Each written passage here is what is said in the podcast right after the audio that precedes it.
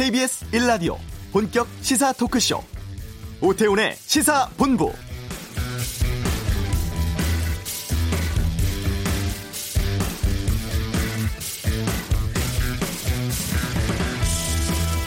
여야가 오후에 20대 국회 마지막 본회의를 엽니다. 코로나19 대응 관련 법안, 공인인증서 폐지를 핵심으로 하는 전자서명 법안, 그리고 N번방 재발 방지를 위한 법안 등 100여 건을 처리할 예정이고요. 특히 일제강점기부터 권위주의 통치 시기까지 벌어진 인권 침해 사건의 진실 규명을 위한 진실 화해를 위한 과거사 정리 기본법, 과거사법 개정안도 어제 행정안전위원회 통과했고 오늘 본회의에서 처리하게 됩니다. 이 법안이 본회의 문턱을 넘으면 형제복지원 사건, 6.25 민간인 학살 등에 대한 재조사가 이루어질 수 있게 됩니다.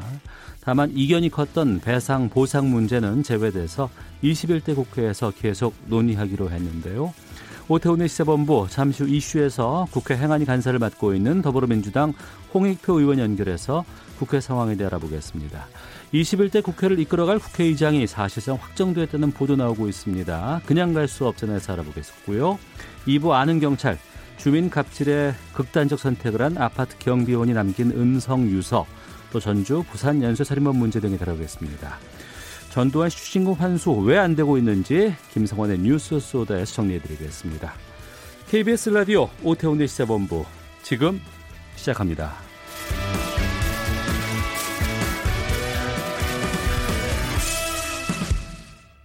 오늘 오후에 20대 국회 마지막 본회의가 열리게 됩니다. 과거사법, 코로나19 관련법, N번방 방지법 등 상당히 많은 법안들이 본회의 상정될 예정인데요.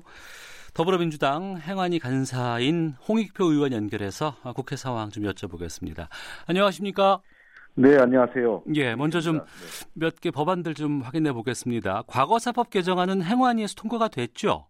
네, 어제 그 행안위 전체회를 열어서 권한 의결을 했습니다. 네. 그래서 다시 법사위로 보냈기 때문에 온, 그 오늘 본회의에서 처리될 것으로 기대하고 있습니다. 예.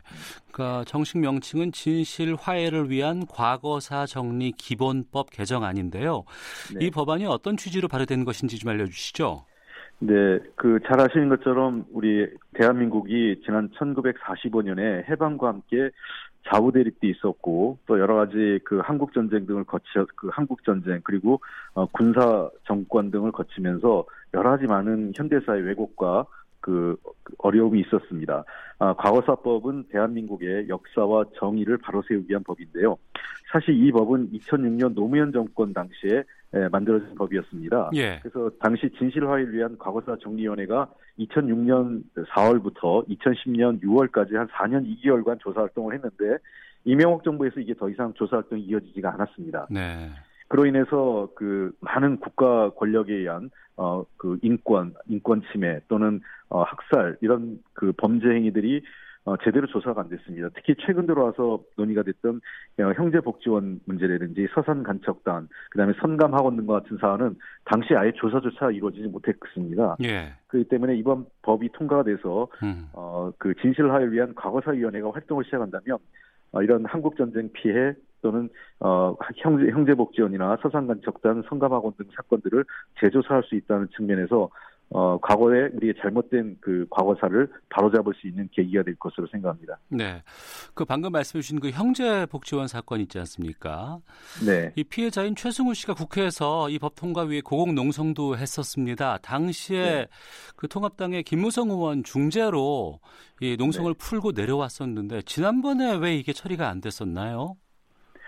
어, 그 이후에 이제 계속 논의가 이루어졌습니다. 그래서 네. 그 합의를 통해서 이루어진 건데요. 사실은 최수훈 씨 농성이 어, 이번이 두 번째입니다. 예. 작년 12월 달에 뭐 사실 그때 황교안 대표의 농성이 가려져서 어, 최승우 씨 농성이 크게 주목받지 못했지만 국회 앞에 그 지하철 역사 위에서 그, 그 한겨울에 한 그 27, 8일, 27일 정도 가까이 그 단식 농성을 했거든요. 그래서 예. 당시도 병원에 실려갔는데 어, 이번에도 그 국회 여, 그 의원회관에서 이제 농성을 하는 것을, 어, 김무성 대표와, 김무성 대표가 이제 과거 자기 지역구였고, 오래전부터 음. 이사 형제복지원 문제에 대해서는, 어, 그 관심을 갖고 있었던 사안이었기 때문에, 아, 이, 지금까지 미래통합당 측에서 이 사안에 대해서 어, 소극적이었고 이 법안 통과에 협조하지 않았었습니다. 네. 어, 김무성 대표께서 자기가 어, 미래통합당 지도부나 당 지도부와 관련 의원들을 설득을 해서 이 법안을 통과시키겠다고 약속을 했고 당시 이채익 의원과 저가 행안위 간사로서 국민 앞에 공개 약속을 했기 때문에 네. 어, 농성을 중단했고요. 음. 그때 업, 법안 처리를 어떻게 처리하고 어, 법안을 어떻게 수정할 것인가를 아, 사실 법안 수정 내용은 이미 합의가 다 됐는데 네. 추가적으로 법- 법안 수정에 대한 요청이 있어서 그 내용을 수, 수용하느라고 일부 시간이 걸렸고요. 어, 법- 본회의가 오늘 5월 20일이었기 때문에 본회의가 열리면 통과하는 거기 때문에 음. 오늘까지 그 저뭐 지연된 건 아니었고 계속 논의를 하면서 오늘 본회의 일정이 맞추게 된 겁니다. 알겠습니다. 참 우여곡절 끝에 오늘 이게 빛을 볼 수 있을 것 같은데 다만 아쉬운 게 이번 개정안에서 빠진 조항을 보니까 피해자라든가 유가족을 위로하기 위한 배상과 같은 이 방안 강구하고 위령 사업 실시하는 조치 부분이 빠졌다고 들었습니다. 네, 그렇습니다. 이 배보상이 왜 빠졌는지 그리고 그러면 이건 21대 국회에서는 다시 논의가 될 수 있는지 좀 여쭙겠습니다. 어, 굉장히 아쉬운 부분인데요. 예. 어, 사실은 이 배상 및 보상이라는 것은 국가의 책임이 인정된다면 그에 따른 당연히 따른 후속 조치라고 생각을 합니다. 이미 그와 관련돼서 조치가 이루어진 부분이 있죠. 어, 이 광주 민주화운동이라든지 그, 이, 이런 거에 대해서는 이미 민주화운동에 대한 보상이 이루어졌지 않습니까? 네. 그 다음에, 어, 개별적으로 이미 4.3 사건이나 또는 한국전쟁 피해자 같은 경우 명백하게 피해가 인정된 경우에 개별적으로 민사소송 등을 통해서, 어, 이, 그 배보상을 이미 받으신 분들도 계십니다. 네. 그렇기 때문에 이, 이 법안은 선언적으로 얘기해서 이 국가 책임을 인정하고 그에 따른 피해 배상과 보상을 포함시키는 것이 어, 훨씬 더 이- 이후에 피해자들이 이, 이런 그 배상 및 보상을 받는 과정에서 훨씬 더 수월하게 할 수 있는데 이것을 뺀 것 자체가 굉장히 아쉽다고 생각을 하는데요. 조금 일부 오해가 있는 것 같습니다. 네. 우선은 이러한 그, 이 법안이 배상 등의 방안을 강구한다는 규정- 규정이 들어간다고 해서 그 강조, 어떤 배상의 의무가 바로 생기는 건 아닙니다. 어. 어, 민, 그 민사재판들 일부 거쳐야 되고요. 예. 또 그런 그 민사재판의 어, 그 사례를 바탕으로 위원회에서 그 기준을 정할 수 있습니다. 음. 그럴 때에도 아주 명백하게 조사를 통해서 국가의 책임이 확정적으로 인정하고 그에 합당한 보상 수준을 결정할 수 있는 있게 되기 때문에 그에 따른 피해 보상이 결정되는 거고요. 두 번째는 어 예, 지금 일부가 뭐, 이 4조 6천억 달한 예산이 들어간다 이렇게 얘기하는데, 네. 그렇게까지 많이 들어가지도 않습니다. 그럼 어. 이후에 피해 보상 그 해보면 또 이 4조 6천 원이 한 번에 들어가는 게 아니라 만약 설사 저희들 할 때도 그 대략 한 그 총액이 5조 원이 넘지 않는데 마치 이게 시- 계속적으로 들어가는 것처럼 하는데 분할 지급이 가능하게 하게 돼 있거든요. 그러니까 예. 유족 단체들하고도 여러 차례 논의를 해서 분할 지급을 한다면 대략 1년에 한 10년에 걸쳐서 5천억 안팎으로 예산을 한다면 충분히 그 이런 모든 문제에 대해서 우리가 그 배보상 문제를 어, 처리할 수도 있고요. 또 우리가 더 나아가서 필요하다면 조사 과정에서 드러나는 그 책임자도 있지 않습니까? 형제복전 이미 사망했지만 관계자들의 재산을 추적해서 우리가 어 정일 그 과거 친일파 재산을 몰수하는 것처럼 배상 및 보상에 책임이 있는 당사자들의 재산을 환수 환수할 수 있는 사회적 합의도 모아, 모아갈 수 있다는 측면에서 저는 이, 부- 이 문제에 대해서는 좀 더 21대 국회에서 어, 사회적 논의와 국회에서 입법 과정에 추가적인 논의가 필요하다고 생각합니다. 네. 그리고요, 이 제주 4.3 특별법은 행안위 법안 심사 소위에도 오르지 못했다고 들었습니다. 이건 왜 이렇게 됐는지. 예, 그 법안 심사에서 논의는 했는데 통과가 안 된 건데요. 예. 법안 심사 문턱, 그 법안 소위 문턱을 넘어가지 못한 겁니다. 어, 지금 이것도 대략 한 1조 8천억 정도 그 안팎의 그 배보상 문제가 걸려 있는 것 같아요. 네. 네, 이 문제에 대해서 그 미래통합당 측에서도 배보상 문제에 대해서 소극적이었고요. 음. 그다음에 기획재정부가 예산상 이유를 거- 들어서 좀 반대하는데 이 논리는 사실 이명박 박근혜 정부에서 기, 기존에 했던 입장을 계속 반복하고 있는 겁니다. 네. 이미 사실상 사- 제주 4.3 사건에 대해서는 특별법도 제정됐고 어. 어, 여야 당 그 지도부들이 다들 4.3 사건 내려가면 어, 국가 책임 인정하고 그에 따른 적절한 배상과 보상이 이루어진다고 다들 정치적으로 말을 했는데 네. 실제로 그쪽에서 그렇게 얘기해놓고 후속 조치는 책임을 지지 않고 있습니다. 음. 어, 심지어 대통령께서 4.3 사건과 관련돼서 어, 국가 책임을 인정하고 그에 따른 그 책임을 다하겠다, 국가적 책임을 다하겠다고 했음에도 불구하고 기획재정부가 대통령의 말씀조차 무시하고 이런 형태라는 건 저는 매우 유감스럽게 생각하는데요. 네. 어, 결국은 기획재정부가 그 문재인 정부의 기획재정부인지 저는 음. 의심스러울 정도로 이번 사건에 대해서는 어, 기획재정부의 소극적이고 기원 기존의 이명박 박근혜 정부 했던 논리를 그대로 답습하는 것에 대해서 매우 안타깝고 유감스럽습니다. 네. 그러면 이건 21대 국회에서 다시 좀 시작해 볼 수 있을까요? 반드시 봐야 됩니다. 이거는 여야 그 정치 지도자들이 대- 심지어 대통령께서도 가셔가지고 제주 도민들 앞에서 그렇게 약속을 하셨는데 이 약속을 정치가 저는 국민한테 신뢰를 잃는 것은 싸우기도 한 싸움을 했어도 그렇지만 결국은 국민과 한 약속을 선거 때만 하면 약속을 남발하고 그 약속을 이후에는 지키지 않는 것 때문에 국민의 신뢰를 잃는다고 생각하는데 저는 여야 정치인들이 다 제주도에서 한 말을 대시, 그 한번 곰곰이 생각한다면 예. 어, 이 문제에 대해서는 책임 있는 조치를 해야 된다고 생각을 합니다. 네. 부마 항쟁 보상법 개정안은 의결이 됐죠. 네, 그렇습니다. 이것은 조사 기간 연장이었기 때문에 큰 이견 없이 합의가 됐습니다. 아, 조사 기간 연장 이 부분이면은 어느 정도의 기간을 더 연장할 수 있는 겁니까? 어, 부마 민주항쟁 관련돼서 자료 수집 및 분석을 위해서 활동 기한을 한 1년 정도 어, 연장을 했고요. 두 번째는 이 진상조사의 그 좀그 이 내실 있는 조사를 위해서 조사권을 강화해서 동행 명령권을 부여하는 것과 함께 개인 정보를 활용할 수 있는 그런 내용들이 추가된 것입니다. 네. 동행 명령권 같은 것들이 부과가 된다고 하면 지금 네. 5.18 진상조사위원회라든가 이런 쪽에서도 이런 영향 같은 것들이 좀 미치지 않을까 싶기도 한데 어떻게 보시는지요? 네, 이게 반드시 필요합니다. 아, 진상조사위원회가 어떤 검찰이나 경찰처럼 사법기관이 아니다 보니까 네. 어, 그 책임을 져야 될 그 어떤 당사자 또는 어, 증, 중요한 증인들이 어, 소극적으로 이 위원회에 참석을 하지 않습니다. 동행명에 불응하죠. 이 경우에 어, 강제할 수 있는 방안도 없고 예. 또, 어, 그분들에게 뭐 어떤 그 이 처벌할 수 있는 근거도 없기 때문에 음. 이번에 좀그 강, 그 동행 명령권을 좀 강화해서 어, 이분들이 그 반드시 조사위 활동에 응할 수 있도록 하는 것이 좀 필요하다고 생각하고 마찬가지로 5.18 진상규명에도 매우 중요한 어, 그 입법 사항이라고 생각을 합니다. 알겠습니다. 자, 그리고 어제 행안위 전체 회의에 진영 장관이 출석을 했습니다. 더불어민주당 윤미향 당선자의 그 정의기억연대 회계부정 의혹에 대한 질의가 있었다고 예, 들었는데 그렇습니다. 네. 이 진영 행안부 장관이 윤 당선자 의혹에 대해서 어떤 입장 내놨습니까? 어, 지금 현재 이미 그 관련된 증빙 그 제출 서류에 대한 증빙 자료를 요청을 했다고 합니다. 네. 그래서 5월 22일까지 아마 제출하도록 그 5월 12일인가 아마 그 요청 요청을 한 것 같습니다. 음. 어, 행안부에서는 그러니까 해방 행안부 이 저 기부금 단체의 경우에는 각 부처에 등록을 하게 돼 있습니다. 네. 뭐 예를 들면 뭐 그 산업 산업부에 소관돼 있거나 또는 어, 문화관 문화관광부에 소관돼 있거나 이렇게 돼 있는데 기부금액이 10억 원 이상 되면 이에 대해서는 행안부가 감사할 수 있는 권한이 생기게 되는데 행안부 그 감사로 이제 넘어가게 되는데 이번에 그 정의기억연대에 대해서도 행안부가 10억 원 이상 기부금 단체이기 때문에 이 문제에 대해서는 조사를 해보겠다 그 자료를 요청했다는 거고요. 다만 어 아까도 말씀드렸지만 이 회계감사라는 것은 사업감 사업에 대한 내용과 함께 검토가 돼야 되기 때문에 네. 행안부와 관련 부처 간에 같이 협의하에 아마 이루어져야 될 것으로 생각됩니다. 네. 이 윤미향 당선자 관련해서 여러 가지 의혹들이 지금 뭐 보름 가까이 계속해서 나오고 있습니다. 통합당에서는 국정조사 뭐 추진하겠다는 입장도 지금 일부 나오고 있는 것 같고 또 검찰이 직접 수사하겠다고 했습니다. 홍 의원께서는 이 당선자 의혹을 어떻게 보고 계시는지 좀 여쭙겠습니다.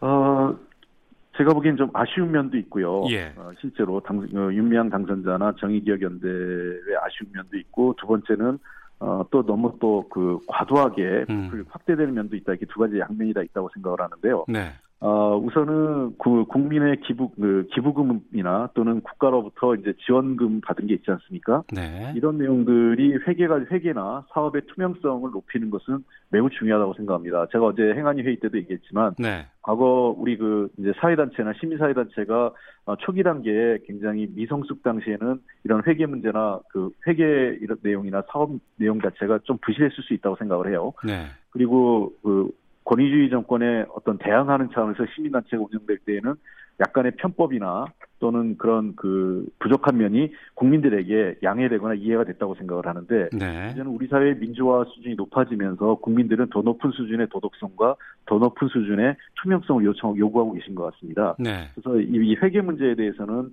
어 윤명 그 당시 대표와 어, 정의기획연대에서 어, 이미 공익 그 회계 감사를 요청을 한 것 같아요. 네. 한국 회계 그 협회에 그래서 이 공적인 회계 감사가 이루어진다고 생각, 생각하고요. 아울러 지금 이미 검찰 조사가 이루어지기 때문에 좀 더 차분하게 검찰 음. 조사 결과를 보면서 책임질 부분은 책임을 지고 네. 이번 기회에 제도적으로 시민사회 단체나 NGO 단체에 대한 회계 운영과 관련된 투명성 높이는 제도 개선이 함께 이루어진다고 생각을 합니다. 다만 어, 좀 아쉬운 것은 어쨌든 이 문제가 지난 30여 년간 위안부 문제를 어, 누구보다 앞장서서 공론화했고요.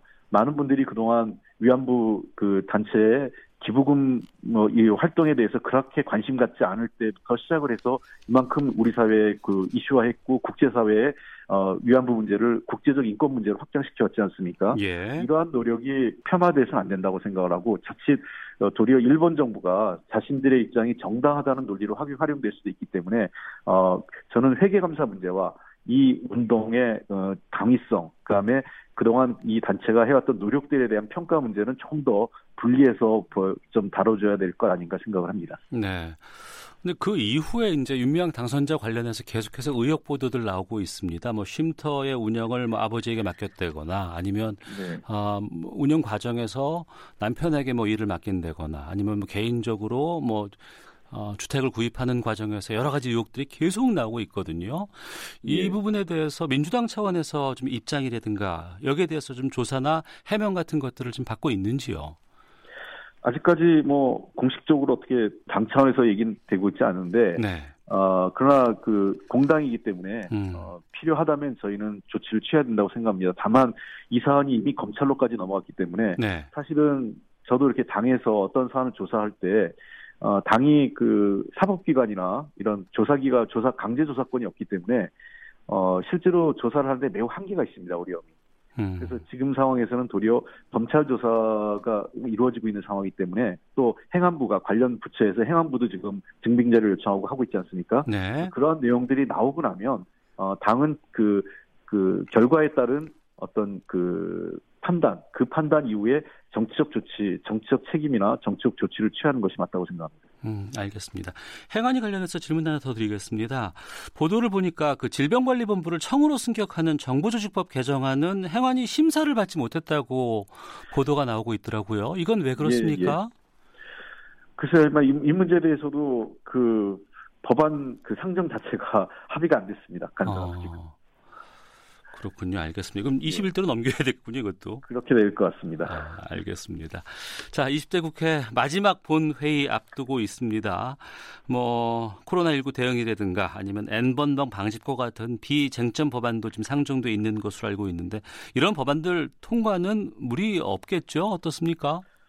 네, 이 뭐, 그 코로나19 대응 법안이나 N번방 방지 법안 같은 경우는 그 워낙 국민적 관심도 높고 네. 우리가 마무리해야 될기 이기 때문에 무난하게 통과될 것으로 생각을 합니다. 네. 아, 그러나 아쉬운 거는 최근에 어, 많이 논, 논의됐지만 법사위 문제가 있지 않습니까? 네. 법사위에서 상임위를 통과한 법안이 법사위에서 지금 통과가 안 되는 경우가 지금 종종 있습니다. 어, 어제 예를 들면 우리 행안위에서 통과시킨 어, 소방공사 분리발지법이 있어요. 그러니까 소방, 그러니까 일반 건설공사에 있어서 예. 어, 소방 안전 관련 부분에 대해서는 어, 소방 전문 건설업체에게 분리발주하자. 일반 일반 건설업체에 주지 말고. 그러니까 네. 이런 면에서 소방 안전도를 높이자는 법안인데 이 부분이 어, 지금 법사위에서 일부 의원들이 계속 그 반대하고 있는데 이게 아마 건설회사 측에서 상당히 이 법안에 대해서 부정적 입장을 갖고 있는 것 같아요. 어, 그래서 뭐 법사위는 이미 그 국회법에 나와 있지만 자구심사와 시- 그 체계만을 관리하는 것이지 이 법안이 예, 어떤 정치적 뭐문이그 이 소방공사 분리발주법에 대해서 검사위가 그 법사위에서 자기들의 권한을 넘는 그 행사해서는 안 된다 이렇게 보고 있습니다. 네. 이 행안위를 통과한 법안을 법사위가 자구심사 체계를 넘어서서 반대하거나 법안을 묶는 것은 문제가 있고요. 똑같은 그 법이 지금 그 산업위를 통과한 지역상권 상생발전법이 있어요. 네. 이 법은 사실상 지금 법사위가 아, 묶, 그, 예, 지금 묶어버린 법인데 어, 이거는 지금 착한 임대료 아시지 않습니까? 예, 예. 코로나 19 관련돼서 착한 임, 그러니까 임대료를 인하하는 자, 임대료 인하나 또는 임대료를 상승하지 않겠다는 자율 협약을 어, 지역 상권에서 하게 될 경우에는 그 저 중앙 정부나 지방 정부에서 일정 정도 보조를 지원을 해줄 수 있는 법안인데 이것도 지금 어, 그 법사위에서 반대해가지고 통과를 못 시켰습니다. 법사위 야당원들이 반대를 하셔가지고. 네. 저는 이렇게 국회가 운영돼 안 되기 때문에 이번 그 21대 국회에서는 반드시 어, 법사위를 어, 그 사법위원회로 바뀌면서 이런 자구심사 체계에 대해서는 권한을 제한해야 된다고 생각을 하고요.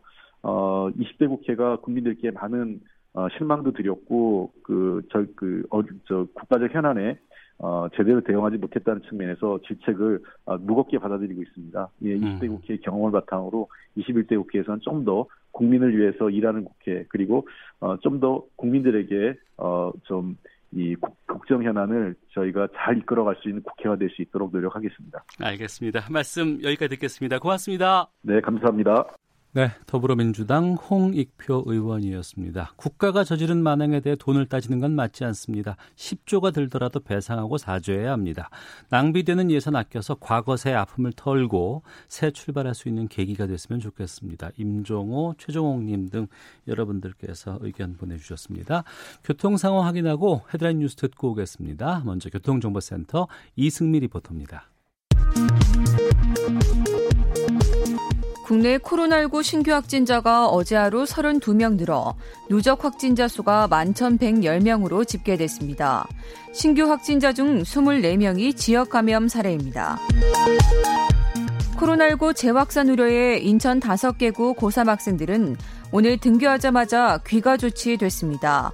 인천 학원 강사의 수강생이 다녀온 노래방에서 확진자가 추가 발생해 이 학원 강사와 관련된 확진자는 최소 27명으로 집계됐습니다.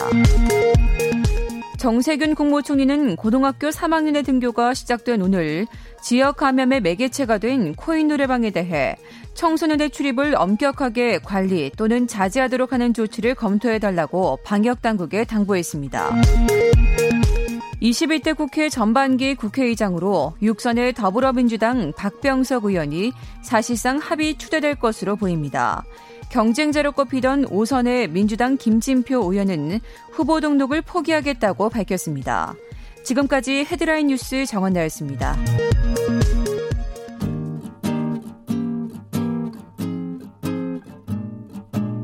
KBS 1라디오 오태훈의 시사본부 여러분의 참여로 더욱 풍성해집니다. 방송에 참여하고 싶으신 분은 문자 9730번으로 의견 보내주세요. 짧은 문자는 50원, 긴 문자는 100원의 정보 이용료가 붙습니다. 애플리케이션 콩과 마이케이는 무료고요. 시사본부는 팟캐스트와 콩, KBS 홈페이지를 통해 언제나 다시 들으실 수 있습니다. 많은 참여 부탁드려요. 네, 오늘 20대 국회 마지막 본회의 열리고 어, 5월 30일부터가 21대 국회가 임기를 시작합니다. 앞서 헤드라인 뉴스에서도 새 국회 대표할 국회의장 박병석 의원이 사실상 뭐 유력하다 확정되고 있다 이렇게 보도가 나오고 있는데요. 오늘 그냥 갈 수 없잖아 국회의장이 되는 지름길은 이런 주제로 이종근 시사평론가와 함께하겠습니다. 어서 오세요. 네 안녕하십니까. 예. 사실상 확정이라는 보도까지 나오고 있는데 네. 국회의장은 어떻게 뽑습니까 원래? 아, 네. 반장 선거랑 똑같습니다. 국회? 이제 4년마다 한 번씩 새로운 국회가 나오면 네. 어, 의원들이 모여서 제적 의원의 과반수가 찬성을 하면 이제 국회의장이 탄생이 되는데 네. 누구나 할 수 있는 건 아니고요. 음. 아, 보통 이제 관례라는 게 있습니다. 국회법 뭐 15조에 이 관례는 없어요. 네네. 관행상 음. 어, 집권 당 그러니까 다수당 네. 다수당에서 일단, 예. 일단 다수당에서 후보를 내게 돼 있는데 여기도 또 관행상 어 안에서 이제 그이 이 내부에서 한 사람을 정하고 음. 그다음에 본회의에서 어 전 전부 투표로 인해서 이제 결정을 하게 되죠. 즉어 네, 일단 이 한 당, 그러니까 다수당에서 한 명을 결정해서 내보내서 어, 투표를 하는 그런 양식입니다. 한 번도 근데 투표가 반대돼서 안 된 사람은 없죠. 네. 그럼 앞서 뉴스에서 박병석 의원이 사실상 확정이라고 얘기한 얘기는 더불어민주당에서 추대 형식으로 본회의에 올리겠다 이런 개념으로 보면 되겠군요. 그렇죠. 당내 경선을 하지 않고 음. 어, 추대를 한다, 합의 추대를 했다라고 보여 어, 뭐 이렇게 그 표현하는 거나 마찬가지죠. 네. 다수당, 그러니까 국회 일당이 이제 국회의장을 뽑게 되는데 네. 국회의장으로 임명이 되면 무소속으로 되잖아요. 네, 그렇습니다. 아, 사실 이건 뭐 나라별로 약간씩 다르긴 한데, 네. 어, 예, 를 들어서 영국이라든지 또 일본의 경우는 어, 당적 포기가 그냥 관행이에요. 당적을 네. 꼭뭐 어, 무조건 하지 마라라는 법 규정이 없습니다만, 음. 우리나라에서는 이만섭 의장 시절인 2002년도에 예. 아예 규정화 시켜버렸어요. 그, 그 법으로 음. 어, 당적을 포기해야 한다 이렇게 돼 있어서 어, 공식적으로는 당적을 공석을 정리하고 무소속 의원으로 남게 됩니다. 네. 예. 지금 박병석 의원 이제 6선이고 애초에는 5선인 김진표 의원과 뭐 여러 가지 얘기가 나왔었는데 네. 그냥 정리가 된 모양이에요. 네 그렇습니다. 어, 이제 박병석 의원은 최다선이다 뭐 이렇게 그이 어, 표현되고 있고 어, 여기에 이제 도전했던 김진표 의원이 5선이긴 한데 네. 최고령이에요. 음. 그러니까 73시시거든요, 어, 현재. 네. 근데 이제 박병석 의원은 67으로 어, 제가 알고 있어요. 그러니까 어, 최고령이기도 하고 또 저 일하는 국회를 만들어 보겠다. 원래 이제 행정관료 출신이시잖아요. 음. 예, 그렇기 예. 때문에 어, 경제 통이고 그래서 일하는 국회 만들어 보겠다라고 이제 추사표를 던지긴 했는데 18일 밤 이제 회동을 하셨어요 두 분이 음. 아마도 추측건데 어, 이제 양보를 해주면 네. 뭐 하반기 그러니까 이게 음. 전반기 하반기가 있지 않습니까 2년 이너시 임기가 하반기에 내가 밀어주겠다라고 박병석 어, 의원 측에서 제안한 게 아닐까 네. 그런 어떤 어, 약속 을 잡고 오늘 아침에 이제 김진표 의원이 어 이제 사퇴하겠다라고 블로그에 올리면서 이제 이게 결정이 된 거 아닙니까? 그러니까 음. 아마 그런 어떤 어 과정이 추측이 되는데 하반기 2년 후 어떻게 될지는 사실 모르는 거죠 지금. 네. 국회의장, 뭐 대한민국 입법부 수장이다 이렇게 얘기들 많이 합니다. 어떤 역할이 주어지는 거예요? 아, 일단 의전 서열로서 대통령 다음입니다. 네. 그러니까 국가 이 의전 서열이 있지 않습니까? 음. 아, 대법원장과 대통령과 함께 이제 3부 요인이라고 우리가 불리게 되고요. 어, 보통 이제 많이 보시긴 와, 보셨겠지만 어, 국회에서 본회의에서 의사봉을 들고 어, 이 진행을 하는데 그거보다 더 많은 일들을 하세요. 솔직히 그 음. 이렇게 많이 이렇게 언론에 안 나와서 그렇지. 네. 어, 의원 외교라는 게 있지 않습니까? 의원 외교. 그렇죠. 네. 그러니까 의원들 간에 각각의 어떤 외교를 하는 하, 면 어, VIP 외국에서 이제 대통령이라든지 내각제는 총리가 오잖아요. 그러면 그렇겠네요. 사실 총리가 오면 그 의원 외교가 아, 되는 것이죠. 예, 예. 그러면 어, 대통령만 예방하는 것이 아니라 국회도 거의 다 들러서 국회의장을 예방합니다. 음. 의전서열 2위로서 그런 의원 들 사람들과의 또는 외국 VIP와의 회담, 회담을 통해서 이쪽 그러니까 행정부끼리 무슨 뭐 이렇게 마찰이 있다 그러면 네. 사실은 이제 의원들로 하나의 어떤 어, 이 소통 채널을 또 마련할 수가 있거든요. 네. 한일 관계가 사실 대표적입니다. 한일 관계가 언제나 좀 경색 국면이 있으면 한일 의원 연맹이라는 어떤 예, 또 예. 다른 예. 소통을 채널을 통해서 이렇게 의원 외교를 하면서 이 뭐랄까요 출구 전략 음. 소통을 할 수 있게 만들어 주듯이 의원 외교의 하나의 어떤 그런 그럴까 뭐랄까 대표로서 그런 활동도 어, 사실 국회의장이 하는 활동 중에 하나입니다.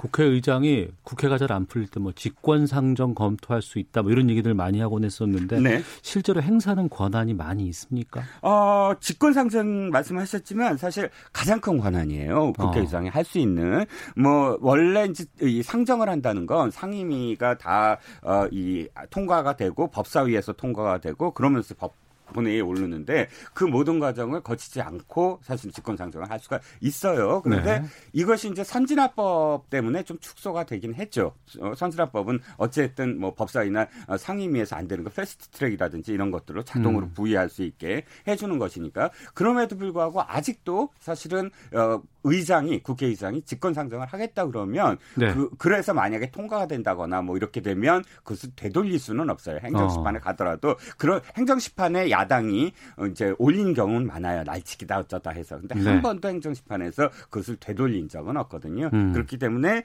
어, 직권상정이라는 그런 권한은 아직도 유효한 것으로 어, 아, 우리가 표현할 수가 있겠죠. 네. 국회 부의장도 있잖아요. 네, 그렇습니다. 국회, 야당 몫인가요, 그러면? 아, 국회 부의장이 두 명이에요. 예. 그래서 보통은 교섭단체가 몇 개이냐에 따라서 좀 달라져요. 어. 그러니까 교섭단체가 두 개일 경우는, 어, 이 두 명이니까 한 사람은 어, 여당 다수당에서 되고 한 사람은 야당 몫이 됩니다. 네. 그런데 국회 교섭단체가 세 개인 경우, 세 개 이상인 경우는 이 그이 그, 교섭단체의 순위에 따라서 어, 여당 그러니까 일당이 이 다수당이 국회 의장이 되고 음. 국회 부의장 두 명은 어, 이 교섭단체 야당 두, 네. 야당 몫으로 두 개가 되는 겁니다.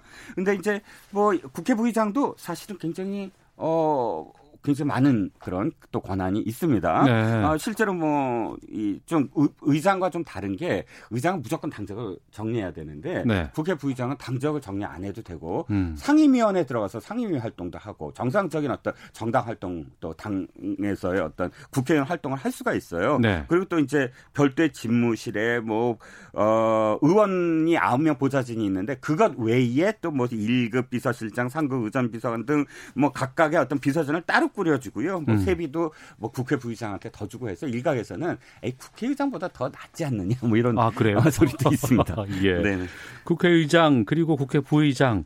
국회 부의장은 지금 누가 지금 거론되고 있습니까? 아, 일단 여당 측 한 몫은 어, 김상희 의원, 여성 의원이잖아요. 김상희 네. 의원으로 지금 좀, 어, 귀결되고 있는 게 아니냐 싶습니다. 왜냐하면, 원래 이제 서론 의원, 안민석 의원, 이상민 의원, 뭐, 변재 의원까지 거론이 되고 있는데, 네. 거의 대부분의 의원들이 먼저 고사를 했고, 어. 최근에 변재 의원이 아 이제 이 첫 여성 국회 부의장이 바람직하다 그러고 아 우리나라 첫 여성 국회 부의장일 수 있으니까 아 자기가 이제 드롭을 했거든요. 음. 아 근데 사실 좀 부끄러운 얘기예요. 제가 어, 언젠가 이 코너에서 우리나라 여성 국회의원의 비율이 선진국에 비해서 너무 낮다 이 말씀을 네, 드렸는데 네. 사실상 이 국회가 있는 그런 국가들 전체로 봤을 때 국회의장이 여성인 경우가 20%예요. 아, 그래요? 예, 예. 그리고 국회 부의장이 여성인 경우가 25% 정도 돼요. 어. 그리고 우리는 70년 헌정사상 한 명도 지금 부의장, 의장은 그냥 부의장이 안 됐거든요. 예. 그렇기 때문에